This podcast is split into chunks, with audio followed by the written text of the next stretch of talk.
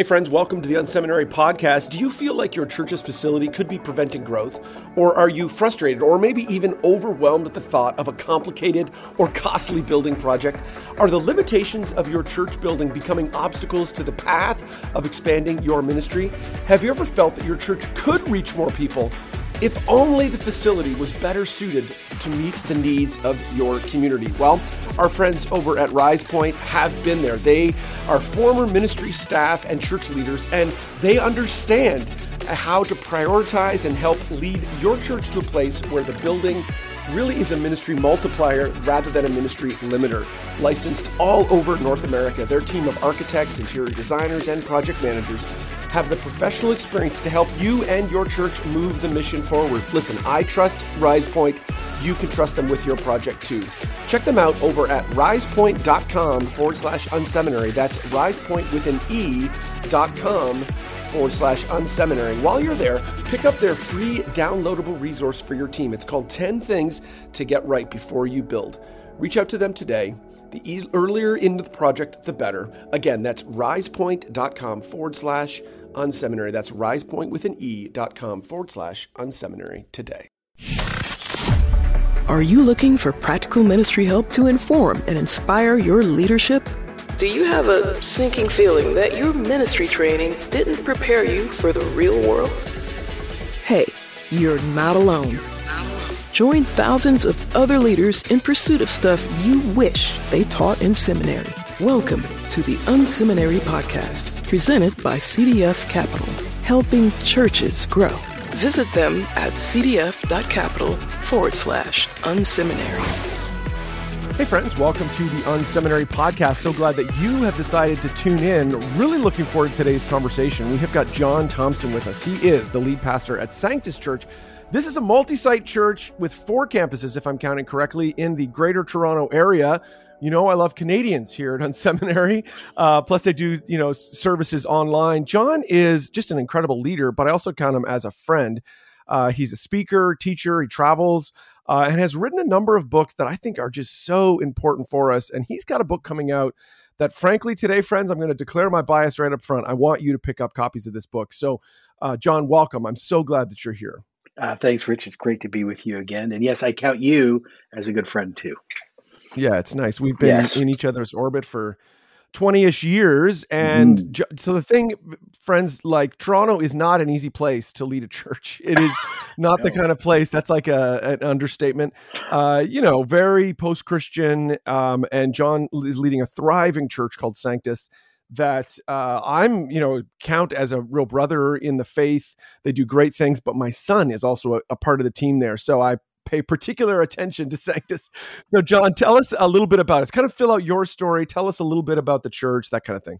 Yeah, so I've been on staff 26 years in this church. Amazing. This has been my whole run, and uh, uh, this is a multi-site church. There's four physical locations now, and like you said, one one virtual. And uh, when I joined this church, I joined this church actually when I was 14 years old. I had an encounter with Jesus, and was told to come and mm. have never left. Um, and uh, it's yeah, it's an interesting church. Uh, it's had four or five very significant iterations. As mm-hmm. you know, you and I have talked about this. We were mm-hmm. historically, you know, like a very willow eyes seeker church. And the joke you and I have had is I'm a contemplative, exegete, Calvinist, charismatic who leads a megachurch. And what? Yes. Anyway, and how that yes. transformation yes. has happened. And so wrestling through multiculturalism, you know, leading in the fourth largest city in North America, totally, re, you know, post Christian to repaganizing, working mm-hmm. through spiritual gifts and disciplines and spiritual conflict and politics. And we now have 55 nations part of our church. So wrestling through how you do multiculturalism well and keeping unity in mm-hmm. Jesus and all the things. I used to have a lot mm-hmm. more hair. We both did. yeah, I love it. In an ancient well, time. T- tell us a little bit about your family too. Just give us kind of the the personal slice a little bit too. Yeah, so uh, been married for 23 years. Uh, mm-hmm. interestingly, mm-hmm. I was planning on not getting married. I had actually mm. done sort of the small C Catholic thing where I was going to be celibate and single for the sake of the church. And then the Lord actually, uh, and I don't believe this is true in all cases, uh, my mm-hmm. wife became a Christian actually at a mutual place that you and I both love at Muskoka Woods.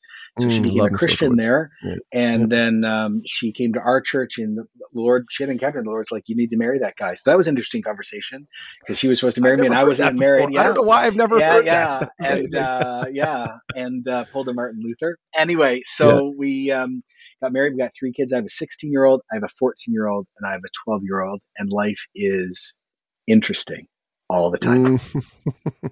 nice. So good.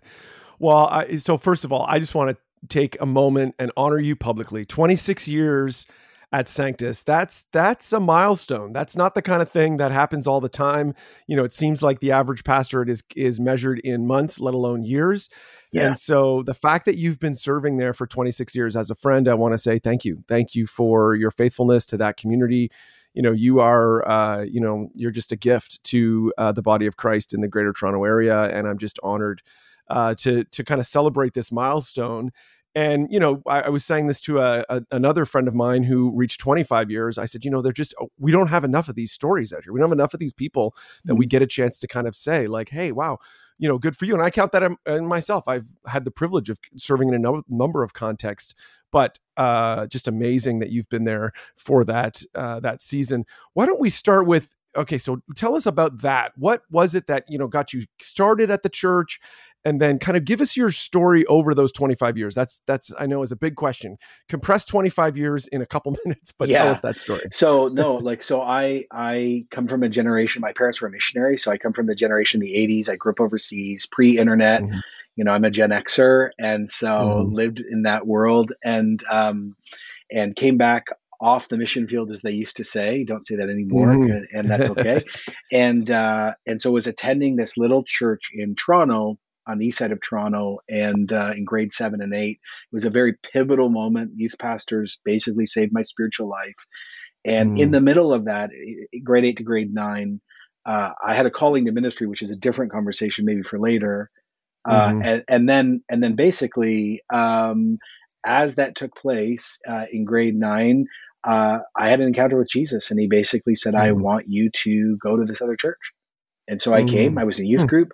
Two weeks later, the youth pastor said, "Hey, have you ever preached before?" I was like, "No." And he's like, "Well, we, you need to start learning." And that's how it started. So was there, wow. served in youth group as one of the crazy, you know, youth guys, and then from there started my undergrad in theology, and then ran the young adults thing, and then wanted to become a professor. Never wanted to be a pastor and all that stuff. And then uh, suddenly became the youth pastor at that church unexpectedly. Was youth pastor for a very long time uh, young adults, youth, junior high, introduction of like, you know, adolescence and then all that stuff. And then at 30 years old, became senior pastor and uh, then led multiple iterations of the church from that point forward. Yeah, let's let's stick with the calling piece there. Let's talk about that a little bit because I know this is one of the things you talk about in your book, but but I also want to talk you know often i've not done a lot of um, counseling, premarital counseling, but I have done a little bit. And one of the questions I'll ask is, you know, this isn't on the first session, it'll be a couple sessions in. I'll say, hey, so, you know, there's a some percentage of, of marriages that don't make it. And um, obviously, none of the people that are in pre-marriage counseling are thinking that they're going to be in that that percentage that don't make it. They everyone stands on their wedding day and says, "Well, this is going to be great. I'm going to be, you know, this we're going to make it for the long haul." but sadly they don't. The same is true with our calling. I feel like, man, there are people who at certain points in our lives, they like say, God called me into this thing. And then then we find ourselves, whatever, 10 years later, discouraged, you know, and we end up in real estate. Like, how does that happen? What's the connection between understanding our calling or listening to our calling and persevering in ministry? How do those connect? Yeah, so I think it's the ball game, and I think calling's been mm-hmm. lost. And so, I, you mm-hmm. know, in this one of the things, I think of two or three chapters at the beginning, I talk about this. So, um, uh, I'll talk about it in three different ways. Number one, you mm-hmm. got to re- realize that there are four calling theologies in Scripture, not one. And this actually leads to part of the problem. We all know that marriages break when expectations are not clear. And mm-hmm. so, if you only have one view of calling and you don't have that, you probably will end up leaving. So I mm. jokingly say, uh, my calling experience is like Jeremiah and Paul. Oh crap, I have no choice. It is so. there was no debate with the living God. I I was yes. literally in grade seven and eight, and I, my parents weren't pressuring me. There was no zero um, mm-hmm. conversation about ministry, and I literally encountered the Lord, and He said, "You need to be a pastor." To a grade twelve boy, a, uh, sorry, a mm. twelve year old boy. And I remember hmm. saying to him, I don't know if I want to obey you sexually. That was my first statement. Uh, and my second one was, I don't know if I'd love your church enough. And I wrestled for two years. Mm. And in grade mm. nine, which again is very young and weird, when I got mm-hmm. baptized, uh, I also said the Lord, I'll, I'll obey. I'll obey. And that was a mm. vow moment wow. for me.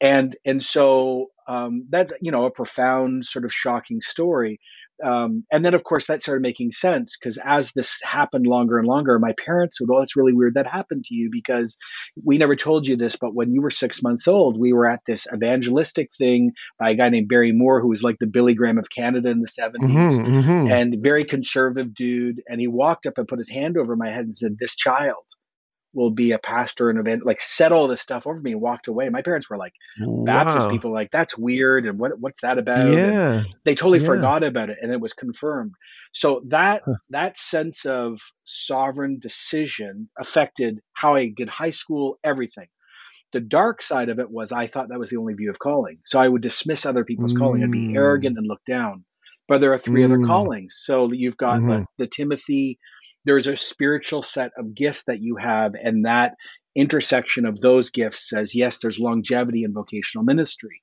you got the mm-hmm. boring book of acts where they literally vote and say i think you'll do it great at this and there's no fire tunnel or gabriel or anything at all and then there's the very mm-hmm. un-north american one right which is the hannah and samuel one which basically mm. says like we as the family have prayed and you you are called into this so mm. I I found that a lot of us need to uh, find out how we were called, in what style we were called, and then know it's true. Compare our stories mm-hmm. with others, so there's no disunity, over spiritualizing, under spiritualizing, all that stuff. That's mm-hmm. the epicenter to keep going when things suck. Hmm. Because if you don't know if you're called and things are bad, right. you won't like we live in a culture, you and I both know this, that it's all about mm-hmm. epicness and amazing, and it's adrenaline dri- driven, and and, yes. and, it's and we want to live life like a like a Marvel movie. It was this, and it was this, mm-hmm. it was this, and we read the mm-hmm. Bible the same way. This happened, and that mm-hmm. happened. It was so incredible, and we mm-hmm. missed the hundred years, and twenty years, and thirty years yes. between yes. the verses. Yes. It's like in marriage. If marriage always is mm-hmm. epic, we all know who are married long term, it's not always epic. Mm-hmm. It's boring. It's not great. Sometimes it's terrible. Sometimes it's fine. Sometimes it's awesome. Mm-hmm. And so, what mm-hmm. I have found is there's been a generation or two of leaders that have forgotten calling theology, don't have language for it, haven't compared the story. So, when the tough thing comes, you don't persevere because you're not really sure if you were asked in right. the first place. Yeah, that's that's good. I love that. I, you know, I think there is it's similar. I, I find in my own um, kind of reflection on ministry that um, it's comparable to to marriage in that like I you know there are lots of days that are not that to your point not that interesting there are lots of days that are just work you know there are but i find over the long haul man the being able to walk the long road and look back and see god at work consistently over the years man what a gift that has been uh, to me personally. Sticking with calling for a section, second, um, one of the things you talked about was, you know, fleshing this out in community. What does that look like? How do we do that? Let's say I'm a young leader, I'm in my 20s, I'm thinking about this. I think maybe I'm, you know, maybe this is the kind of call I'm, ha- you know, this is what I'm called to do. Um, but I'm serving in a church as a youth pastor for the first time. And I'm like, gosh, I don't know. How do I flesh this thing out in community? What do I do? Who do I talk to? Yeah, well, I would say one of the most significant things is um, back you know in leadership studies they always say go back and find out how life affected you. So you know 0 to 5 5 to 10 10 to 15 15 mm-hmm, to 20 mm-hmm. whatever. and they say what books did you read? What podcast did you listen to? What major events happened in the world? What never mm-hmm. happens is tell me what was prayed over you. Tell me the experiences you had with the lord. Like no mm. one goes back and looks no, for good. the pattern of dots. You need to do that. If you come from a family of faith some of you don't but lots of mm-hmm. us who do. What did grandma pray over you? What, what happened mm-hmm. when they mm. found out they were pregnant and they started praying? What what was stated or prayed over you? And then sit with mature Christians and start saying, I think I'm vocationally called. Can we sit and pray over this and talk about this? But have mm-hmm. the four categories of calling because again, First Corinthians 4 to me is the passage about this where Paul says, You must view us as those who are entrusted with the mysteries of Christ and and are mm. stewards of the household of God. And the word steward is wild because the word steward means the one who is a slave but owns nothing but still in charge. Mm. If you don't know you're called, you won't think right. you have the authority to lead and you'll also forget you own nothing. But to evaluate if you got that position, you've got to do it in community, pastors, friends, leaders because if you mm-hmm. think you're called and everyone else says you're probably not, you need to pay attention. There's a lot of people, and Rich, you and I know this. There's a lot of people who went into ministry because they couldn't hack it somewhere else, mm. And it's devastating. yes. Yeah. Because this yeah. is not what you get into long term. What? No. Why be a pastor or leader, a faith leader? Like being a mm-hmm. faith leader now is incredibly personally dangerous. It's mm-hmm. dangerous to your reputation, your family. It's not great mm-hmm. pay. We all know it. And mm-hmm. it's like being a politician these days, but God and the devil's involved. Who would want that? Mm. I don't. Yes, yes, yeah, yeah. So true. Yeah, that's good. That's good. Okay, so you at you putting down kind of your thoughts at you, and you called it out halfway through your journey. You you know you you flagged it. Um, what was as you pulled this together? What would you say was the hardest part to pull pull together from an kind of a transparency point of view? felt like, ooh, this is the most vulnerable piece of this dialogue. This is the piece that that feels a little bit like, ooh, I'm not sure I want to say this. Uh, but I know you, you're a transparent kind of communicator. You want to, uh, you know, let people in. Talk to me about that. Yeah. So I started writing this in 2019 just before the pandemic began. So the joke, great time, I, great time. uh, the joke always is that the world ended because I was writing a book on perseverance, and it's all my fault. Um, yeah. So here's here's what happened um, to me while I was writing it, and and the thought process, the theology, the experiential on the ground uh, stuff was there. Mm-hmm. But I knew that I had to talk about fear in this book. Mm-hmm. I, I, knew I had to in 2019. Mm-hmm. Uh, leading through the pandemic for any of us was terrible. Leading through the pandemic in Toronto was horrific. Yeah. Um, yep. And there was five sort of volcanoes that happened all at once. And so, you know, you anyway, there there's lots that mm. happened here. I'm not saying, yes. oh, our life was worse than yours. I'm just saying our lockdowns were way longer than most of the world. Um, you know, the the death of George Floyd, the murder of him, had massive impact here. A very mm-hmm. significant megachurch collapse during um, during COVID, also that affected all of us. That both Rich and I are mm-hmm. connected to mm-hmm. relationally and historically. Um, mm-hmm. uh, and then there was all sorts of staff issues that happened, and then on and on and on. So here's here's what I would say. Mm-hmm. I was struck about how much I loved God and how much I didn't trust Him. Mm. And um, love and trust are fundamentally two different things. Oh, and unpack I, that. That's good. That's yeah. Good. So I I love God deeply, mm-hmm. deeply. I um mm-hmm. I can't wait to see Jesus. I can't mm-hmm. wait to see Him. Mm-hmm. You know what Paul says in Corinthians, I think it's Second Corinthians, that you know, I think maybe I'm going to misquote, but you know, it's better to be away from the body at home with the Lord. Like that, that's mm. not true mm. for me every day, but I do love mm. him. Mm-hmm. I love him more than my wife and kids, and I love them a lot. Mm. Um, mm. But I realized that uh, during leading during COVID and leading for 25 years and being a, an exegetical preaching type guy who goes through books and doesn't avoid difficult topics, talking about that and having now a global mm-hmm. sort of platform, not just a small little one. And I don't mean that mm-hmm. arrogantly, just the influence is wider mm-hmm. than it was. Mm-hmm. Mm-hmm. I was like, oh crap, I'm actually really vulnerable.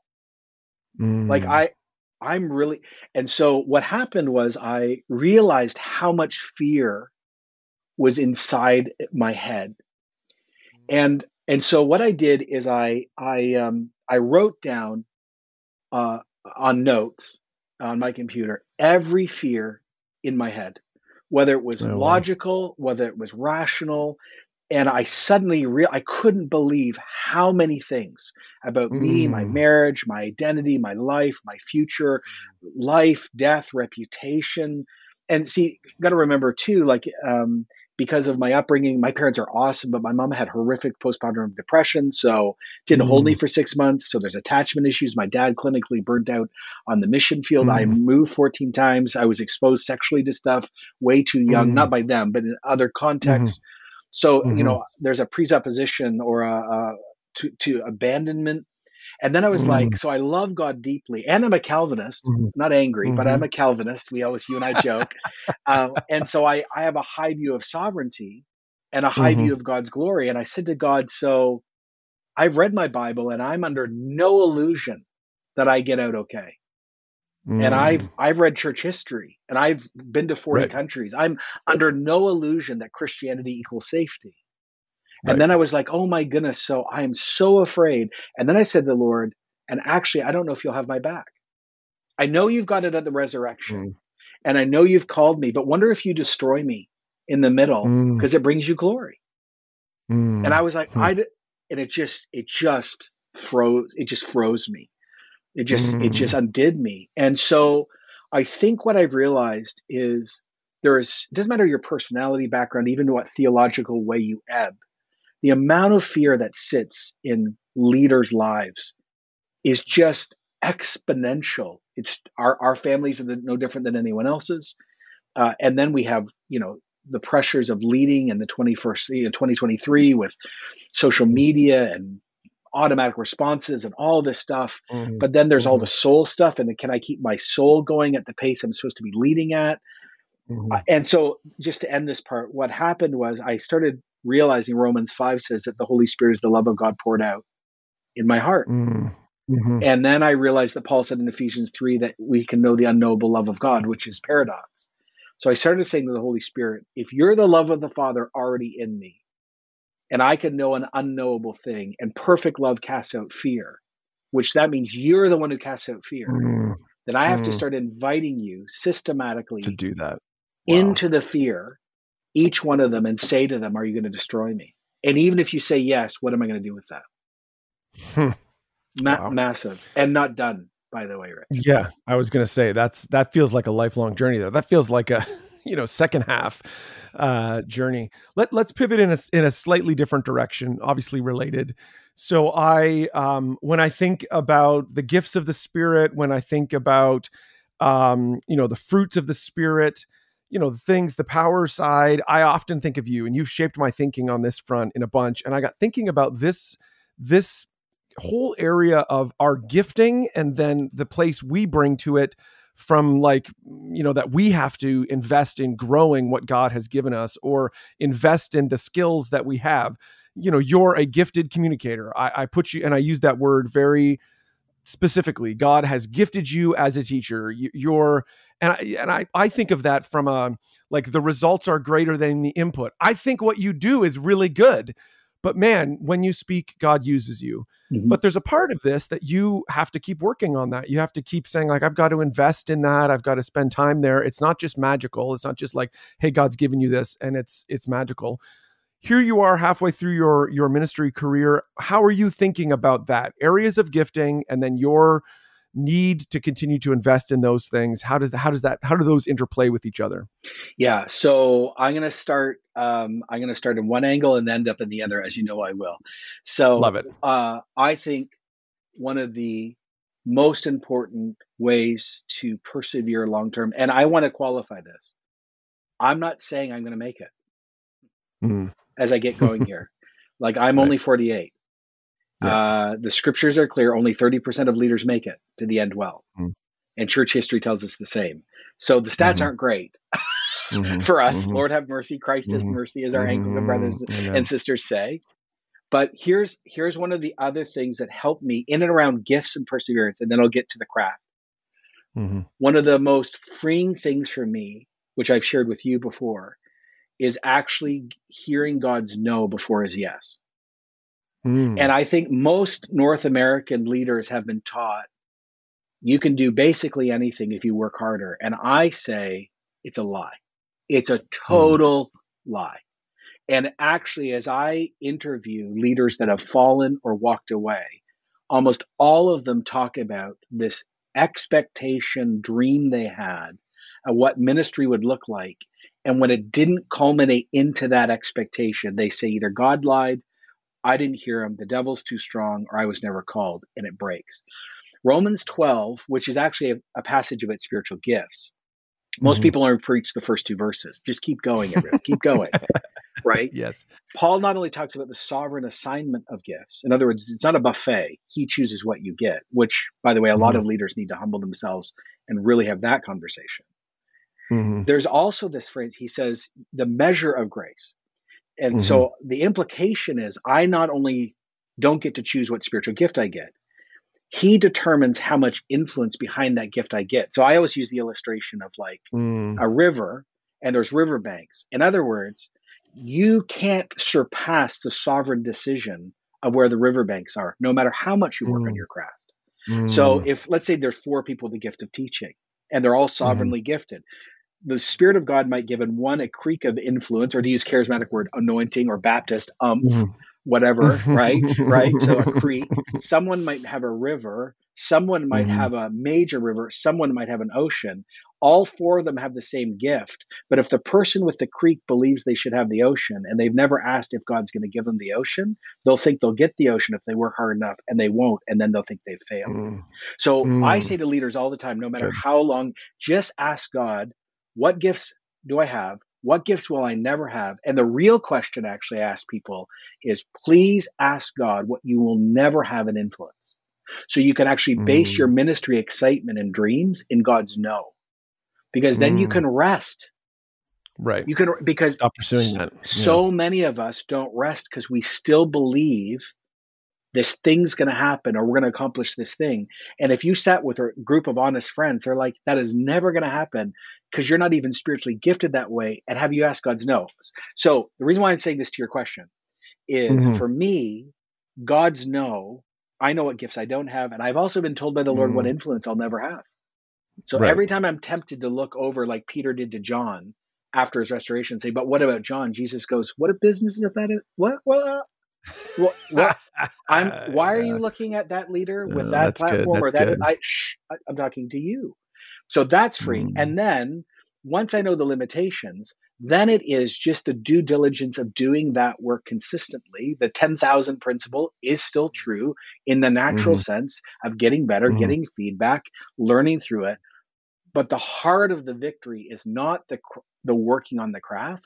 It's actually knowing where if it's a spiritual gift, not a natural or acquired gift, and deeper than that, knowing when God has said no to me. It's hmm. that's good. It's revolutionary. I try to do 80% of my ministry only in spiritual gifts. Right. Dude, that's uh, that right there. I hope you were listening, friends. Uh, you know, there there could be particularly if you're a younger leader, listen in. What rewind what Jon just said. Go back again. Ask the Lord where what is His no for you, man. I think that is a great uh, a great word. Again, pivoting in a totally different direction. Not really about your book, but I just value your thinking on this, and I want to keep, you know, asking these kinds of questions. So um, for folks that don't know Sanctus's history, you mentioned this on the front end. You know, Sanctus at one point in our part of the world was like middle of the bell curve, um, you know, attractional. Like they did the skits like Willow kind of church. Like that was the church. Um, and that's not the case today. And the church has uh, uh, has I think is a forefront leader in providing or providing is the wrong word cultivating accessible encounters with God mm-hmm. in a mm-hmm. way that is accessible to people who in a culture that is maybe post-christian pre-christian or like you said cultivating pagan today i thought wow that's an interesting that's an interesting phrase um, talk to us about accessible encounters because i see this happening all over the place i see i see churches that came from the attractional background saying hey if people just show up and find us there's a problem because that if it's just about us that's a problem that's not good And then the same, I would say, churches that are more on the charismatic side are saying we need this to be accessible. We need this to actually reach people outside of our our doors. It can't just be about creating a great kind of holy huddle here. Talk to us about accessible encounter. What should we be thinking about? How should we be leading in that in our areas? I, and i realize i asked that with like two minutes left but you know yeah. take our time what what, we, what let's let's unpack that a little bit yeah i think one of the best ways to talk about this is we've based our discipleship and our evangelism not in class but in encounter and so mm. what we mm. did is we took a lot of time to read through the scriptures and asked a question and the question is where does god say he will be encountered beyond omnipresence so the phraseology we use here all the time is where does god move from omnipresence to palpability and mm-hmm. interestingly, mm. uh, the when the gospel is shared, the, the life, death, and resurrection of Jesus is shared. He's mm-hmm. that's a, uh, you know gathered worship, communion, mm-hmm. baptism. There's all these areas, and um, we would say, like for example, at communion, we don't think he's in the elements. We, we don't have a Catholic perspective, but we don't also have the historic mm-hmm. Baptist perspective. It's bare memorialism. We would say he's at the table. He's not in the elements. But what mm. happened was when we started being honest about what the scripture said, where he was, we started saying mm-hmm. to our people, he's actually here because he says he is. Right when that happened, the whole church changed. Because then mm-hmm. people said, oh my goodness, I'm going to meet the living Jesus. Mm-hmm. And the whole spiritual atmosphere of the church changed because we started using phrases like, this is a guaranteed place of encounter. And then, you mm-hmm. know, this in our context, regularly we talk to seekers, skeptics, people from other faiths. Like, we don't just mm-hmm. say seeker. I can't stand what churches say, mm-hmm. hey, if you're a seeker here today, I'm like, don't presume mm-hmm. they're a seeker. There are seekers right. among us, and there are skeptics, and there are people from other faiths, and there are spiritual people, and agnostics mm-hmm. and atheists. We call them all out in our services. And we invite them also to encounter but encounter through mm-hmm. repentance. And so I would say when you start teaching your whole community where guaranteed places of encounter are and the expectations reorient themselves biblically, suddenly the atmosphere of the church moves from programmatic understanding to encounter. So spiritual gifts is one of those, mm-hmm. like we talked about. Mm-hmm. I think that builds such longevity. But then you have to, mm-hmm. and as we're literally ending, then you have to have a theology of disciplines and gifts and you also have to think through how you uh, not only invite into encounter but how you interpret. One of the biggest problems we've got in multiple churches is that they don't have an understanding of spiritual theology. Spiritual theology is the systematic evaluation of spiritual experiences from a biblical worldview. If you mm-hmm. can't do that then you can't invite encounter. Most of us want to dismiss encounter or experience because it's too complicated and we're trying to run a church but the role of pastors and leaders is not to dismiss encounter, it's actually to interpret the source of it God, Satan, the tacos from last night, mental illness, or too much Netflix. That's mm. our responsibility. And when it's from the Lord, then we have to start saying, that's important. And for some of you more conservative mm. living out there, maybe a little passing throwing of a grenade as I end. Don't presume weird is wrong. Weird mm. is weird. The question is, what's the source of the weird? And remember, weird is cultural. Mm-hmm. Just want to say that. Yeah, that's good. That's so good. Yeah, Jon, there's a lot there. And, you know, I appreciate your, I would really encourage people to follow you, follow what you're doing. This is one of the books you've written. You've written, you know, others that touch on some of that stuff in a deeper uh, way. But, I, you know, I just value your leadership in, in so many ways. And again, just want to honor you. Thank you for, for being here today. Um, if people want to pick up this current book, so this is Perseverance 15 Reflections on Christian Ministry at the Halfway Point, an invitation to make it to the finish line. Oh God, help um, which I which I love. like that's a fantastic title. Uh, obviously, you can get it at Amazon. Are there other places we want? And we'll link to it in the show notes. But where do we want to send people online if they want to pick it up? Yeah, anyone can. You can grab that anywhere on Amazon and any Amazon store globally. If you're in the United States, you can get it digitally and physically through Barnes and Noble. If you're in mm-hmm. Canada and you want a virtual copy, like we've got it on Kobo, Kindle, all mm-hmm. those places. Mm-hmm. Yeah. Yeah, love it. And you know what I to be honest friends when I I had got a chance to see an early copy of this and I thought, man, this would be a great gift for teams to do together. Like, let's actually have this conversation.